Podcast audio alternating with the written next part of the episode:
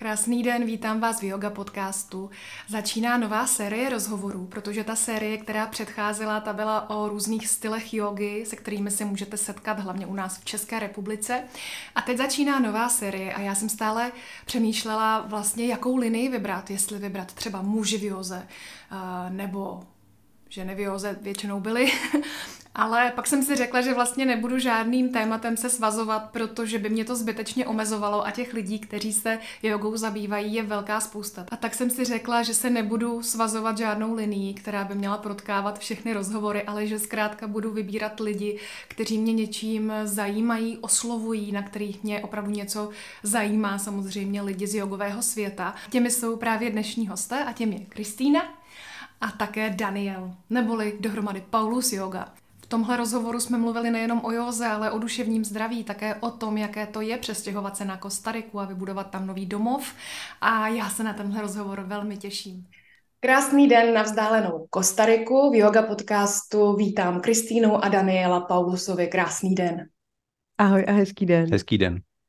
Yoga není asana, je to nástroj k dosažení naplnění úspěchu a štěstí. Je to vaše moto, máte to na webovkách. Kristýno, cítíš se naplněná, úspěšná a šťastná? Cítím se tak. Danieli. Určitě, ano. A tou otázkou si vlastně vystihla t- ten pocit, v kterém my žijeme a který jsme si kolem sebe vytvořili. Tak eh, jenom jsem ne- neměla co dodat. Super, tak, tak to má být. Zpočátku tedy jsem říkala, že vás zdravím na Kostariku, není to náhoda. Vy jste se eh, před rokem přestěhovali na Kostariku, ale ty kotrmelce, které tomu předcházely, bych nechala na za chvilku. Teď bych se jenom chtěla zeptat, jestli ten rok na té Kostarice vám třeba změnil pojetí a předávání jogy, protože my, se, my jsme v yoga podcastu, bavíme se o józe, takže jestli třeba ten vliv té kultury, lidí, toho, co vás obklopuje, vám trošku změnilo ten pohled na jogový svět, na to jogové vnímání? Um, víš, já bych tady mm, asi, jestli můžu začít, Dané? Můžeš začít. Jen se mi neposouvej tolik dopředu, ať nás kamera bere. Dobře. Hmm.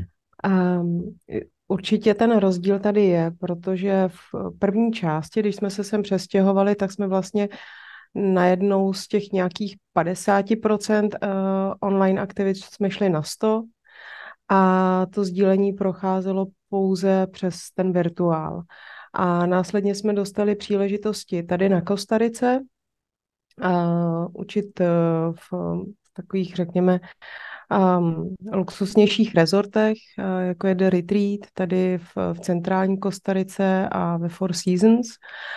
A a plus jsme se zaměřili ještě víc, především Daniel, na osobní vedení, eh, na védské vedení. O tom by se mohl pohovořit on. A můžu, když tak, když budeš chtít rozebrat eh, tu zahraniční zkušenost a nějakou, nějakou cestu k ní, tak se k tomu můžeme eh, pak vrátit.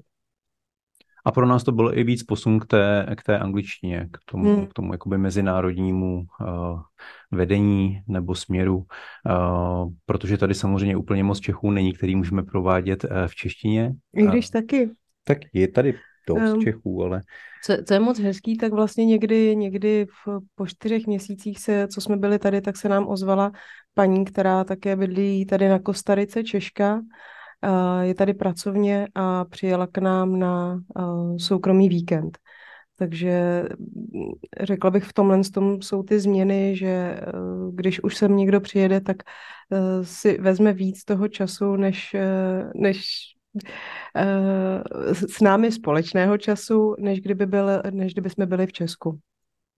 Vy jste navštívili Kostariku, vy jste tam studovali, ale řekli jste si, hmm. že se tam možná někdy přesunuli za pár, hmm. za 20 i více let, ale nakonec se to stalo velmi rychle. Co se vlastně stalo? Jak to? Uh, já bych to upřesnila, že bychom tady studovali, tak to je takový jako hezky nadnesený. My jsme sem přijeli na eh, jogový retreat, který tady měl jeden z našich učitelů a ten retreat trval 10 dnů, takže pro nás to je jako tak, jako, eh, to byla ochutnávka. A, a z Kostariky jsme tenkrát neviděli mnoho. Viděli jsme ten, ten, eh, ten rezort, v kterém jsme byli a cestu na letiště a z letiště. ale to něco, co bylo ve vzduchu a na co jsme koukali do dálek z toho rezortu, tak nás okouzlilo a říkali jsme si, že bychom se sem chtěli vrátit a ukázat Kostariku našim dětem. Což se stalo o rok později, nečekaně, kdy jedna z mých kamarádek mi říkala, že taky se třema dětma pojedou na Kostariku, protože se v covidu nedalo nikam moc jinam jet, vyjet. A já jsem ty letenky koupila, ona ne. Takže oni neodjeli, my jsme odletěli a na šest týdnů a bylo to tak krásné, že jsme se po roce vrátili na tři měsíce a minulý rok jsme se přestěhovali. Co bylo tak nejtěžší vybudovat, teď už asi na Daniela, protože možná to je ta mužská stránka, nevím, přece jenom vybudovat domov úplně někde jinde, v jiném prostředí. Řemeslníci očividně fungují trošku jinak třeba než u nás, nevím. Eh, co bylo nejtěžší, jaký to bylo vybudovat to hnízdo tam? My jsme ještě pořád na začátku a z toho důvodu, že jsme, že jsme v pronájmu, a koupili jsme sice pozemek, ale s tím je řada potíží, který řešíme, jakože tam je jedna stavební platforma místo dvou, že část toho pozemku je mimo hranice vlastně toho, co jsme kupovali.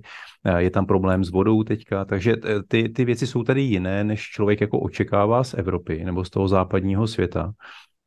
A i v tom, i v tom dobrým, i teda v tom, že některé věci jsou jako mm, pomalejší, a teprve pracujeme na projektu s paní architektkou, s Dagmar, s Dášou, Štěpán. Štěpánovou z Formfatal, ta nám, ta nám kreslí náš sen, kde by teda měl být jak dům pro nás, pro rodinu, tak i takové dvě kabiny a prostor pro, pro jogu. Tak pro sedm, osm lidí max. Směřujeme se k takovým jakoby soukromým retreatům to soukromé vedení nás eh, vlastně to je, to je asi ten směr, který jsme nabrali a, a to osobní vedení nám vyhovuje i vidíme v tom uh, příležitost mm, jakoby největší mm, na, na pomoc ke změně, když ten člověk ji chce a je na ní připraven. A já jsem tak kroutila hlavou, protože víte, ono je to velmi podobné v Česku jako tady. Všude budou lidi, kteří eh, budou chtít eh, od vás víc, než jim náleží podle smlouvy, ale tady se na vás usmívají. Eh, v Česku do vás kopnou. ne, tady vidím akorát rozdíl v tom, že tady asi vlivem toho tepla a nějaké pohody, takhle, pohody. Ono to pramení z toho, že pro ně, pro Kostaričany, bude vždycky rodina na prvním místě ne vydělání peněz, protože oni nevidí, co bude zítra. Oni tam nekoukají na rozdíl od nás. Oni se nepotřebovali připravit na zimu a na schromáždit si zásoby, protože tady to mango si utrhnete i zítra z toho stromu, tak oni tenhle ten habitus, který my máme, nemají a žijou pro ten den a pro tu rodinu. A to je to hezké, co my si snažíme si jako vzít a museli jsme trošku rezignovat na nějaké naše očekávání, že věci budou hotové zítra, protože nebudou. Oni chtějí být s tou rodinou zrovna ten den. A to je jak nám řekl uh, jeden člověk, který jsme se tady uh, potkali vlastně hnedka po začátku, že pokud si zvykneme na to, že uh, nic není v ten čas, na který se domluvíte a není to tak, jak jste se domluvili, tak tady můžete jako velmi spokojeně žít. Ale člověk na to musí být připravený že tady, když se řekne za hodinu, tak to znamená za dvě až za tři a uh, taky, taky to ne vždycky dopadne podle toho, jak jste se domluvili. A tak s tím člověk, když už s tím člověk jako dopředu počítá, tak, uh, tak, tak tady může, může být spokojený. Někoho to může frustrovat, protože má mhm. navyklou takovou tu eh, německou, německo-českou eh, náturu systém, kdy všechno jako je do minuty a, a musí to být přesně. Ale vaše vize je tam opravdu zůstat a žít. V tuhle chvíli ano. Ale víte, víš, jak uh, život přináší, život přináší sebou různé vlny a člověk by měl být flexibilní v tom, ne, nebýt, nemít ty očekávání, aby se držel toho jednoho obrazu. Prostě okolnosti se můžou změnit a my můžeme začít uh, přemýšlet o návratu. Já bych, v tuhle chvíli jsme nebo tady, přesunu jinam, ne, nebo přesunu jinam tuhle chvíli jsme tady a je nám hezky a užíváme si tu rodinu. A i, i, i tady ten prostor na, na náš růst. Nám to určitě moc pomohlo i co se týče uh, jednak fungování jakoby ve, ve větší blízkosti, ve větším klidu, tak i ta příležitost k tomu uh, ponořit se do studia kontinuálně uh, bez nějakých vytržení. Eh, nicméně eh, k Danielovi. Tvoje cesta vedla tak jako klasicky z manažerské pozice k Joze. Eh, hodně lidí to takhle zkrátka má. V poslední době to sleduju, že čím dál tím víc, hlavně mužů. Kdy to nastalo? Kdy jsi řekl tak a dost a budu se věnovat profesně Joze a všemu kolem? Mně se jako často na to lidi ptají, jestli jsem k nějaké jako spiritualitě nebo, nebo k józe nebo k tantře uh, jako přišel, uh, jestli nastal nějaký zlom v mém životě, ale ono vlastně jako žádný takový Já. výrazný zlom, samozřejmě, ale to je partnerský. tak to ale uh, chceme slyšet, to s tím určitě souvisí, ne? Sou, souvisí to určitě, a, ale mě, mě vždycky zajímaly věci kolem, kolem spirituality, kolem uh, psychologie, psychoanalýzy, uh, sociálních věd. My kdybyste viděli jeho horoskop, on to tam má napsaný dávno předtím, než, jsem, než jsme se potkali. Hmm. No. Uh, ale to, že jsem opustil, opustil kariéru a korporát, uh, tak to je nějakých pět, šest let, šest let zpátky už skoro. A kdy, kdy, kdy to v podstatě jako vyvrcholilo v tom, že ta rodinná firma, krásné příležitosti, které jsem tam měl, i díky tomu jsme žili ve Španělsku nějakou dobu,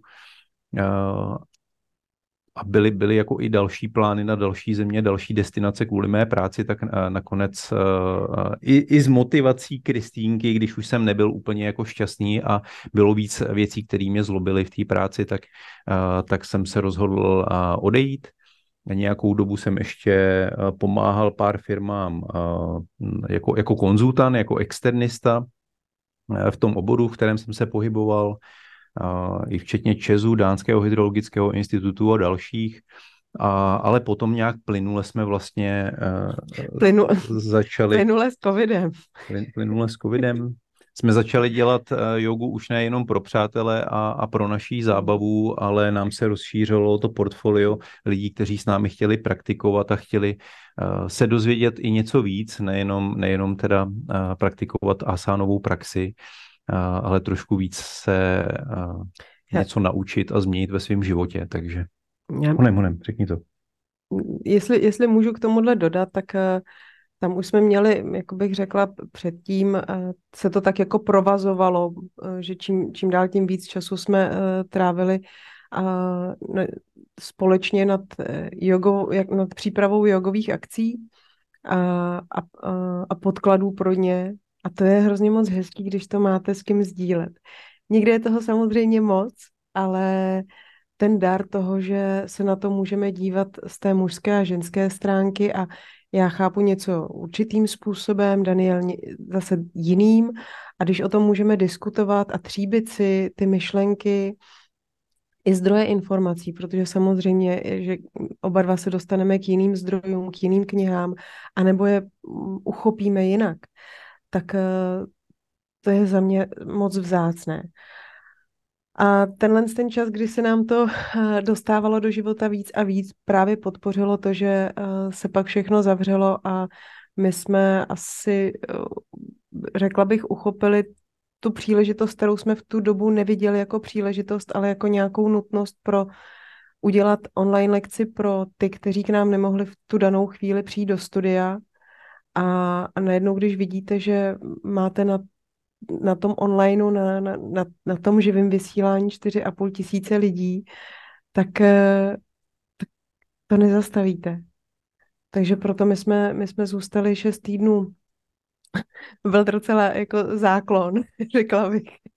Ale eh, ta euforie byla obrovská a vlastně to nás podpořilo v tom, že jsme pak po, postupně si vybavili lepší techniku, Daniel se naučil s tím skvěle pracovat a já jsem se možná, když to tak můžu říct, naučila předtím dobře stát a provádět.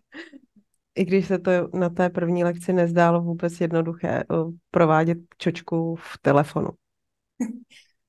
Danieli, uh, moc se neusmíváš. Mě by zajímalo, jestli to učení bereš opravdu tak vážně, nebo jestli ten úsměv je někde vevnitř, protože i na těch videích, i všude prostě to, co jsem já osobně viděla, tak tam máš takový ten um, velice koncentrovaný výraz a ten úsměv tam nevidím. A tak mě by mě zajímalo, jestli třeba ten život bereš opravdu tak vážně, anebo jestli je to někde schovaný. Život neberu úplně vážně, neberu sebe ani vážně a, mě prostě dali rodiče takovýhle obličej a já jsem založením spíš intro... In, počkej, nech mě mluvit chvilku. Já jsem založením spíš introvert a, a když musím stát před lidma, tak, tak je to něco, co, co mám jako naučené a musím se na to soustředit a Uh, vážně beru některé věci, jako, jako jsou ty tradiční, ale rozhodně ne jako dogmaticky a ne vážně, jako že bych, že bych bral ten život jako smrtelně vážně. On si vezme nás smrtelně vážně a ani, ani sebe neberu moc vážně. Rád si dělám legraci, a akorát můj můj humor je trošku specifický a, a rozumí mu Kristýnka, ale třeba ne ostatní. A Kristýnka... se směje, když je v, eh, v plavkách. Cože? Ano. Jsi ty plavkách. A, a, a já jsem tam chtěla poukázat na to, to není pravda, ten obličej už máš díky sám sobě. Hmm. Sám to přece víš. Protože my jsme se narodili s tím obličejem, který nám dali rodiče. No, tak teď už mám ten, co si zasloužím. No. Ano, přesně tak. Už Já vůbec nevím, kam se teď dostáváme, jo, ale řekla bych... Protože se říká, protože se říká, že obličej uh, ti dají uh, rodiče, když je ti těch, já nevím, do, do těch 20, tak máš ten uh, obličej, který ti dali rodiče, ale po 40 už máš ten, který si zasloužíš tím způsobem života, který vedeš. Uh, ty se naopak směješ pořád, tak mě by zase zajímalo, jestli jestli to máš Jenom před kamerou. Jestli tu vážnost máš někde schovanou, nebo opravdu je to hmm. pořád všechno tak happy? Hm, mě život baví. A samozřejmě Daniel, zase tohle zase ví Daniel, tak já, já mám ty svoje uh, přemýšlivý, uh, zachmuřený chvilky, kdy uh, si srovnávám myšlenky, ale um, já mám ráda interakci, mám ráda dialog a hele, já, jak jsi se ptala na tu první otázku, pro, já, já jsem spokojená a šťastná, a tak, eh, tak co, co jinak? Super. Um, já vám naprosto rozumím a rozumí vám vaše rodiny, vaše okolí, vaši přátelé. Pochopili to všechno, co se stalo za poslední rok ve vašich životech? Mm, jak kdo? Co chceš říct, Dani? Tak eh, ty skuteční přátelé zůstávají. A ty hluboká přátelství je přesto, že jsme daleko. Já jsem měl vždycky jenom eh, jednoho, dva skutečné jako blízké, blízké přátelé, s těmi zůstáváme pořád v kontaktu i přes tu vzdálenost. A, a pak je spousta lidí, kteří odpadli někde na cestě, ale spíš eh, bych to řekl, že se, že se ukázaly určité charaktery během těch vypjatých situací, ať to byla takzvaná pandemie, ať je to válka na Ukrajině, ať je to... Je, ty jsi uh, vážnej. Ať je to uh, no, směřování vlastně světa a, a různé tlaky ze všech stran, tak uh, oni se v tom hezky jako ukazují ty skutečný charaktery lidí. Mm. No, když jsme na téhle, Já myslím, že jo. Když jsme na téhle lince, Uh, Ježiš. se týká toho online světa, tak ono je to úplně jiné, když žijete tam a člověk žije tady. Určitě to zavnímáte, když se sem vrátíte na pár týdnů. A vlastně zaregistrovala jsem pár videí, kdy reagujete na nějaké komenty. A nevím, jestli je to tady uchopitelné a pochopitelné, protože zase hmm. chápu, že vy to vidíte úplně jinak. Jak tohle vnímáte? Nebo máte ještě stále hmm. snahu nějakým způsobem obhajovat ty vaše názory, nebo vlastně to nemá jakoby, nechci říct smysl, ale že lidi, když žijou tady, tak to potřebují trošku jinak vlastně podat, aby to pochopili a aby, aby vám porozuměli. Já myslím, že jsme velmi jako konzistentní v tom, jaké máme názory a jakým způsobem vedeme dialog a, a jaké jsou naše životní postoje. A mě vždycky pomáhá si to uvědomit jako ve více, ve více vrstvách, a, protože my taky nejsme nežijeme jenom tím materiálním světem a jsou různí další úrovně, kterých můžeme vnímat. A na té nejnižší prostě materiální úrovni my žijeme v nějaké společnosti, žijeme v nějakém světě a tady mi přijde strašně důležitý prostě svoje postoje vyjadřovat. A i kdyby byly naprosto odlišní od toho, než má většina, což se hodně často třeba u nás stává, že, že nejsme uh, úplně jako konformní, že máme odlišné názory, nebo minimálně máme, snažíme se mít větší šířku těch, těch pohledů. A mně přijde hrozně důležitý se k těm věcem jako vyjadřovat a zaujmout postoj. Samozřejmě to není pro každého. Eh, někdo může cítit jako velký rozpor vevnitř, eh, k věcem se vyjadřovat, protože potom, eh, když obvykle, když stojí teda proti té většině, tak to není příjemné. A, ale potom lidi, kteří stojí jako mimo ten mainstream, tak většinou se ukazuje, že ti, ti mají tu pravdu. A, a že to není vždycky jako černobílé. A mně to přijde jako velmi důležité vyjadřovat se, ty, ty postoje. Ačkoliv jako vevnitř můžu být naprosto spokojený a můžu prožívat radost a euforii a vlastně vím, že všechny ty věci jsou pomívé a že jsou správně a že úplně jako ten svět nezměním, tak ale je důležité, že, že se zapoju do, do té společnosti, do toho svého nejbližšího okolí, že třeba tím pozbudím další, kteří mají podobný názor, ale bojí se ho vyslovit, protože se bojí právě nějaké eh, ostrakizace třeba na sociálních sítích nebo ze, ze svých přát, od svých přátel, přestože třeba jako nesouhlasí s některými věcmi. Kristýnka pokyvovala hlavou. um, víš, já, já, ne, já se já nemám, já bych si vůbec netroufla říct, uh, já nejsem ten, kdo je držitel pravdy. Uh, a myslím si, že každý z nás má nějaké zkušenosti, dostal se k nějakým informacím a má nějakou životní situaci a z toho vyplývají jeho postoje. A e, já, protože mám tu možnost, jako každý z nás, kdo má telefon a může se vyjádřit na sociálních sítích, tak, e, tak sdílím to, co si myslím, to, co cítím ale neberu to, že bych to chtěla nalepit na každého z vás, že to je to dogma. Naopak jsem ráda za, jestli, jestli, si, jestli jsem to pochopila dobře, tak si asi uh, reagovala třeba na některé příspěvky na Instagramu a já v těch odpovědích, já jsem za ně ráda, i když se mnou ty lidi nesouhlasí, protože mě jejich pohled pomáhá vidět ten problém nebo tu diskutovanou záležitost z jejich pohledů, aspoň prostřednictvím těch slov. A sama si tak můžu tříbit myšlenky, jestli ten můj postoj je správný, anebo jestli ho mám pozměnit. A právě zase se vracím k tomu, k tomu dialogu, kterým se tříbí mysl a v kterým se tříbí postoje. Takže... A ten tady hodně chybí. No a, a se nedá nic dělat, každý se ho vytvoří tak, jak kolik prostoru mu dá mě nechybí. Já mám pocit, že uh, ta komunikace plyne a ano, uh, třeba někdy ztratíš eh, přátelé nebo se ti lidi vzdálí, protože uh, mají pocit, že, uh, že ty názory se příliš oddělují a není jim to příjemné, ale moje zkušenost je, že se třeba za dva, za tři roky vrátí a navážeme zase díky tomu, že jsme za ty tři roky nabili nějakou zkušenost, a obě dvě strany se podívaly na ty věci jinak, tak navážeme někde no, nově a, a můžeme jít tu cestu spolu dál. Takže pro mě ty věci nejsou fatální, nejsou uzavřené, to, že se v jednom okamžiku a na jedné věci neschodujeme. Vy se snažíte předávat celistvě jogu, to znamená, že vlastně všechny vrstvy se snažíte uchopit tak, aby to pro lidi bylo pochopitelné. Co hmm, a přínosné. A přínosné. Eh, proč vlastně, co člověka vede k tomu, aby předával tohle učení? Jaký je ten smysl globální vlastně? Co ten člověk nebo ti lidé, kteří se tomu věnují, mohou té společnosti přinést? Protože tak, víme, eh, že každý, každý vlastně jde do sebe a zkoumá hmm. sebe. To je fajn, to je super. Tak to je dovnitř. A navenek?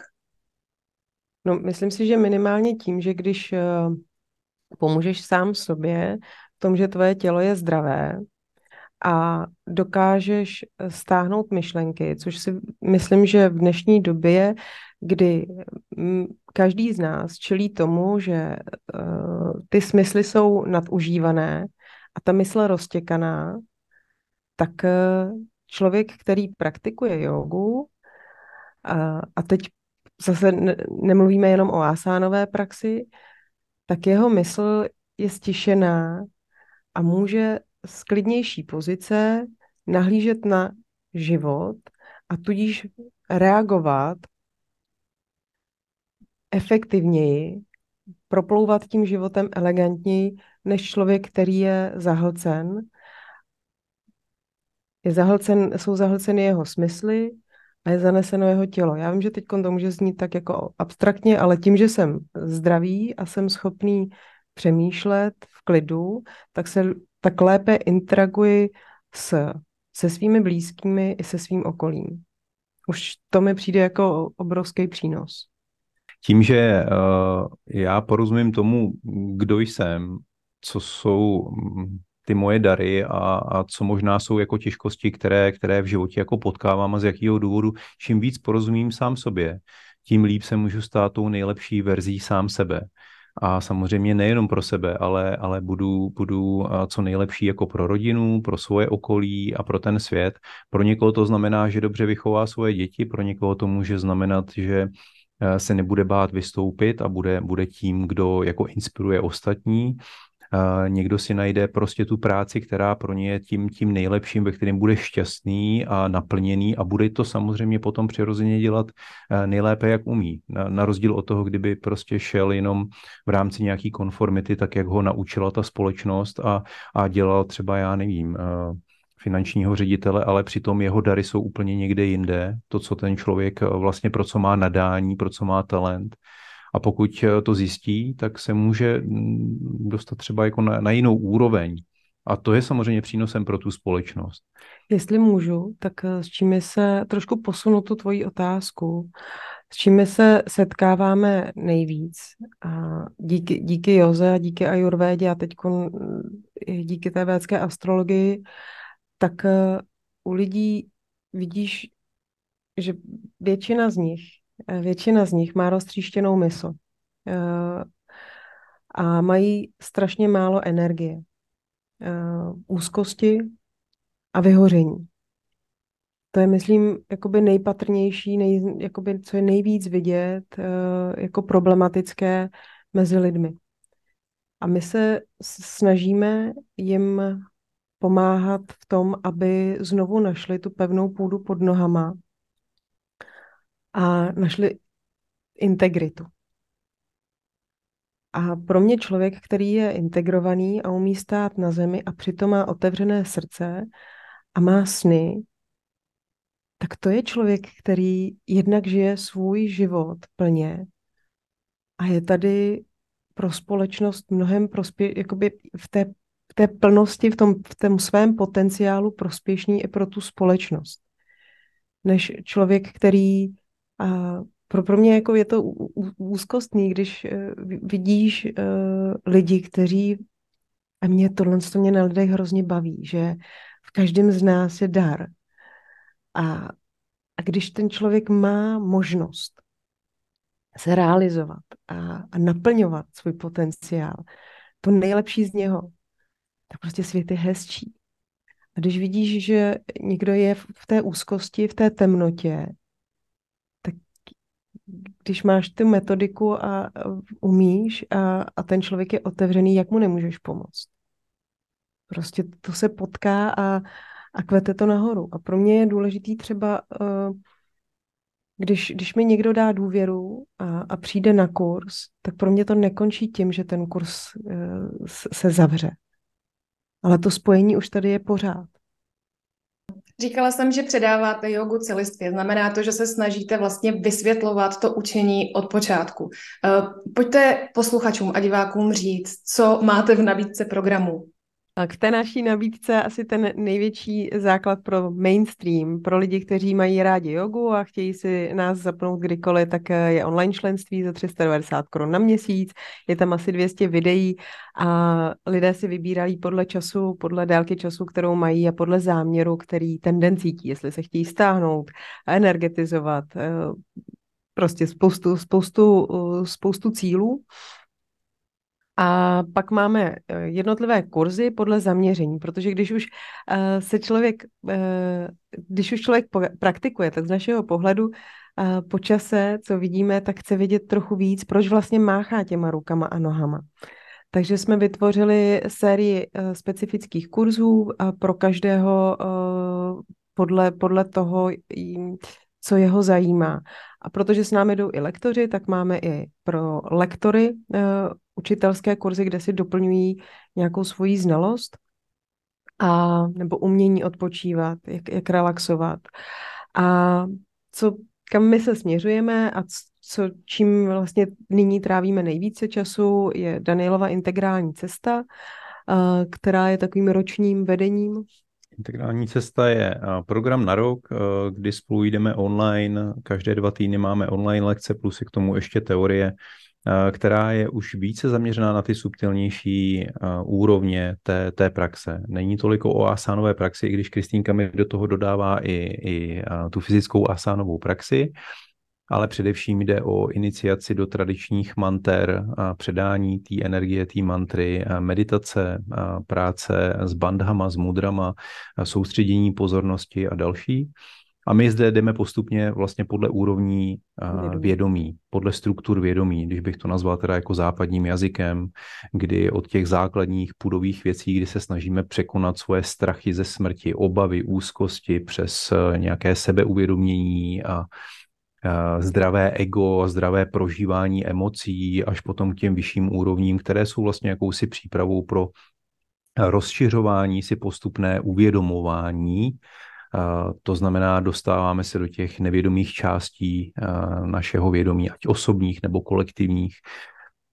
Někdo to nazývá probuzení kundalíny, někdo to nazývá psychospirituálním probuzením, univerzálním vědomím, každý si to může nazvat jak chce. Je to vlastně jako roční kurz a teďka ten další část otevíráme v září. V září začínáme vlastně a budeme postupně procházet přes ty různé úrovně vědomí a přes tu teorii celý rok společně. Eh, takže to je vždycky, vždycky od září jakoby nový běh. O jakou tradici, pokud tedy ještě o tradici se opíráte vy, eh, respektive kdo vám to učení předal?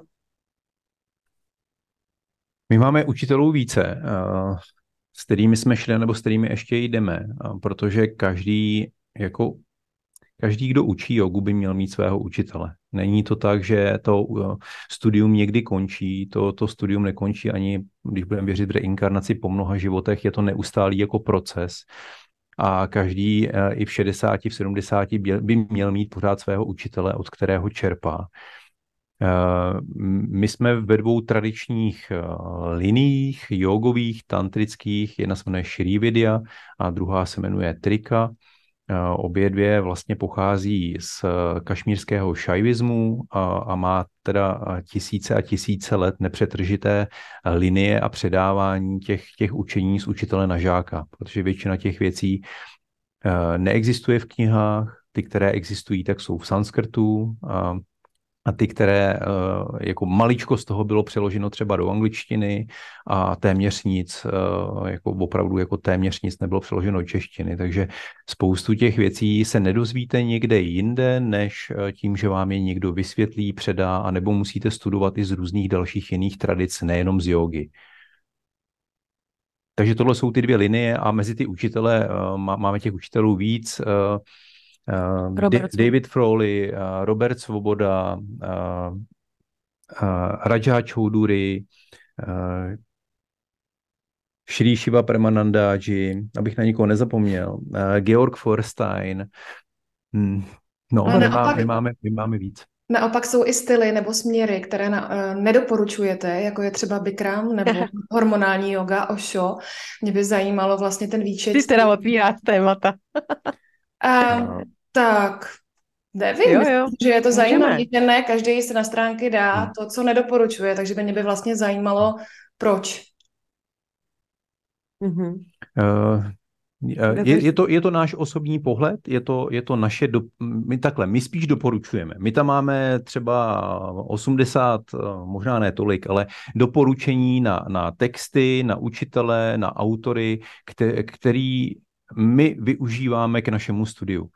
A pak tam máme možná jako 3, 4, 5, na co říkáme Pozor. Pozor, podívejte se, vám to může dávat smysl, můžete si z toho určitě něco odnést, ale podívejte se na to, eh, odkud to pochází, eh, co zatím je skryto za odhalené věci, které už se jako různě jako potvrdily, ať to byly různé kulty, eh, zneužívání v rámci, v rámci těch lidí anebo těch škol a problémy se zákonem a z, z jakého z jakého kořené nebo z jakého bodu vychází ta tradice? Jestli to není jenom nějaký jako moderní uh, způsob, jak z někoho vytáhnout peníze. Tak tam se nedá moc mluvit o tradici. No, tak většinou a... to jako nemá nic s tradicí společného. Když, když, řekne, když uh, můžeme rozebrat všechno to, co jsi řekla, uh, mám, mám co říct. A jako, ale ono, je to strašně, ono je to strašně jako těžký říct, protože většina stylů, které se nabízejí třeba v současné době v České republice, moderní jsou. Takže když eh, jako řeknu, že se to neopírá o tradici, tak je to, jo, mě by zajímal vlastně ten konkrétní, jestli jste přišli na něco, co je tam fakt špatně, protože to tam vlastně nemáte vysvětlený na těch stránkách, jo. Jakože, mm-hmm. uh-huh. My jsme se k tomu vyjadřovali v některých článcích a v některých diskuzích eh, eh, nebo, nebo online v, nějak, v některém videu, jako pozor na, na, tam máme třeba pozor na falešné guru a podobně. A můžeme rozebrat eh, Bikram a, a hormonální jogu. Pojďme na tyhle ty dvě, když budeš chtít víc, aj, tak aj, klidně aj, aj, aj, to zase bude kontroverze. To nevadí. Uh, co se týče Bikrama, tak tam by jsem uh, zase podívat se na to z vícero úhlu pohledu. Bikram sám o sobě je odsouzen v několika státech za zneužívání, za sexuální zneužívání svých studentů. Pro mě za to... daňové úniky, za finanční zločiny. Tady je potřeba si říct, když k tomu člověku, když si vyberu člověka, ke kte- s kterým budu praktikovat, tak se mu otvírám a pokud e, přijmeme fakt, že yoga není jenom e, prostocvik, a je o subtilnějších energiích, tak přibírám tu energii toho, z toho člověka do, do svého života. Chci něco takového? Chci se stát takovým člověkem, jako je ten, který mě učí? Za mě to v případě pana Bikrama je ne. Potom, co se týče té praxe, tak eh, je tam hodinu a půl uh, sekvence asán, které jsou pořád stejné. Jíme pořád stejné jídlo? Ne. Potřebujeme to tělo vyživit totiž eh, jinými, jinými vitamíny, jinými, uh, jinou potravou, aby to tělo mělo komplexní stravu. A stejně tak je to v, v případě asánové praxe. Nemůžete dělat pořád jedno a to samé, protože jedna a ty jedna uh, svaly si na to zvyknou a nikam vás to neposouvá. Co potom až tam? Uh, tak uh, může to být jako třetí bod, k kterému se dostaneme. Aha, uh, ne, nemusíme, jo, je, to jsem Můžem, můžem, určitě. By... Není to... Aby to nebylo jenom o tom, že my tady budeme jako vyjadřovat uh, náš nesouhlas, uh, tak to není jako, já myslím, že Um, i, i, I praxe uh, jako někde z, na Bikram Joze, kde to neprovádí jako Bikram sám, uh, tak pokud to někomu vyhovuje, pomůže mu to zapotit se, proč ne, ale pokud se jít někdo hlouběji a zajímá se o to, uh, tak, tak opravdu by měl zvážit, jako od koho se učí, uh, co, já, co to vlastně je. Já tam dořeknu, dořeknu ten celek. Uh, když, co se týče toho tepla, tak eh, tady už, se, tady už přebíráme jako ajurvédu, tak podívej eh, se na tu dynamičnost té praxe. Budou tam lidi, kteří budou hodně rajasticky zaměření, což je většina lidí ve městě, protože jsou na ně kladeny velké úkoly a které konají rychle. A jejich organismus, náš intelekt, už je tak dost přehrátý tím, co všechno potřebujeme zařídit, co všechno potřebujeme udělat. A ty jdeš ještě do tepla, kde dynamicky cvičíš v tom teple, hýbeš se, pro spoustu lidí to zdravotně nebude dobře. Oni se jim sice uvolní eh, svaly a pustí to eh, šlachy a pustí to hlouběji, ale předklon můžeš udělat i v sauně, jestli ti jde o takovouhle záležitost. A tady navážu na to, co říkal Daniel, spirituální růst tam moc není, je to o tom těle. Energeticky pro mě je to uh, ne přínosné, protože to akorát podporuje v lidech to, čeho už mají dost a většina lidí potřebuje vnitřně jakoby ochladit, stáhnout, protože to přehrátí vede k vyhoření. A určitě uh, yoga v teple udělá dobře, když u nás v Česku máme, máme zimu a je tam, je, je tam minus 15, tak člověk se hezky prohřeje a udělá mu to, udělá mu to eh, příjemně. Zapotí se, vyplaví endorfiny, hmm. bude mu dobře, ale dlouhodobě to úplně neprospívá. Můžeš se jít pobavit, můžeš se jít pobavit, říkáme tomu boga a tam to smysl dává. Pokud ten člověk nemá nějaký spirituální cíl, tak proč ne? Eh, bavit se lidi, jako musíme se bavit, musíme si dělat radosti, uh, i, jakoby i tu zábavu tam vnášet. Co se týče hormonální jogy, tady bych jenom jako si dovolím říct, protože jsme se k tomu vyjadřovali hodněkrát a uh, klidně, když budeš potřebu, jako mít potřebu, tak můžeme rozvést, ale yoga je celistvá. A hormonální systém do, do ní patří, nemůžeš ho výmout. Není to něco, co jako výjmeš, jako děláme lítko jogu je, tady to jenom zacílilo velmi efektivně na, na ženy, protože dneska jsou to především ženy, které praktikují a bohužel to z mýho pohledu nehezky cílí na to, že mnoho žen má obtíže s hormonálním systémem, s otěhotněním, ale když budou praktikovat jogu, která bude dobře vedená, ta, ty sekvence budou dobře sestaveny, tak tam nepotřebují tohle přídavné jméno. Mm-hmm.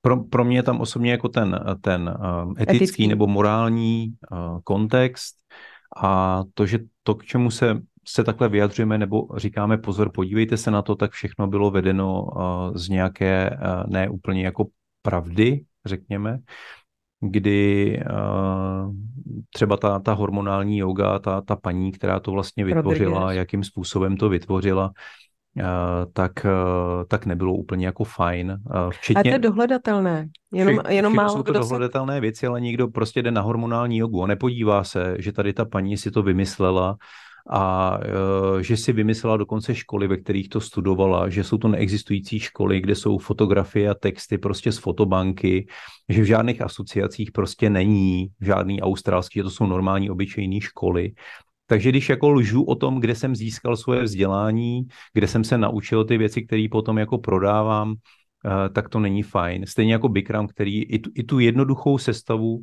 kterou teda jako eh, neustále jako cvičí dokola, nemá to to osobní kouzlo toho, že jako předávám něco, co ten člověk potřebuje, tak ji ukradl taky nějakému učiteli, prostě tradičnímu z jogy, tu jeho sestavu prostě ukradl a skopíroval. Jo. Takže to jsou takové jako etické věci, které tam prostě nepatří a někomu to třeba vadit nebude, pro, pro mě to je jako stopka a proto říkám, podívejte se, od koho se učíte, od koho se inspirujete, jakým způsobem uh, se předává to učení. Já bych tady ještě, jestli můžu doplnit v krátkosti, že uh, my se vůbec nevyjadřujeme k našim kolegům, kteří uh, některou z těchto, některý z těchto stylů dělají. My jsme se vyjádřili jako k, k zakladatelům tě, těchhle, z těch, těchhle z těch stylů jogy, několik našim kolegům. Pojďme to tedy otočit. Naopak, co doporučujete, ať nejsme tam dole. Pojďme se dostat nahoru. Děkujeme. Co doporučujeme? My doporučujeme uh, učitele, se, od kterých my se inspirujeme, od kterých my se učíme, uh, protože si zatím můžeme stát a uh, ty tam taky máme prostě uh, i, i vypsané a máme uvedené všechny ty naše učitele, plus uh, uh, jako ne vždycky to jsou učitelé, kteří mají co společného uh, s tím běžným vnímáním, co je yoga.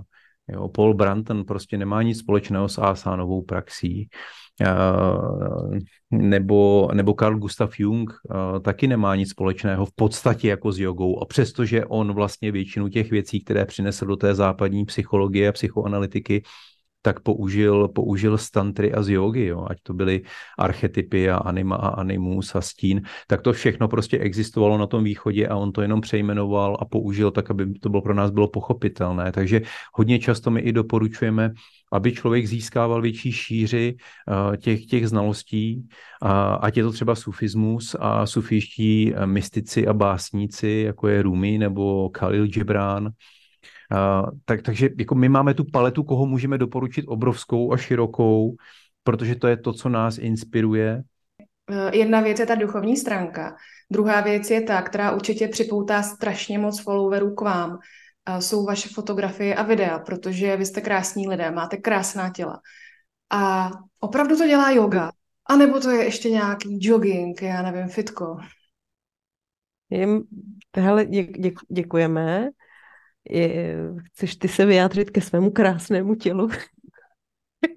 Protože ono to potom působí strašně zavádějící, jo? A vy tady mluvíte vlastně o joze, hmm. ale prostě na těch My... fotkách máte prostě nádherný pozy v plavkách, jako ideální těla.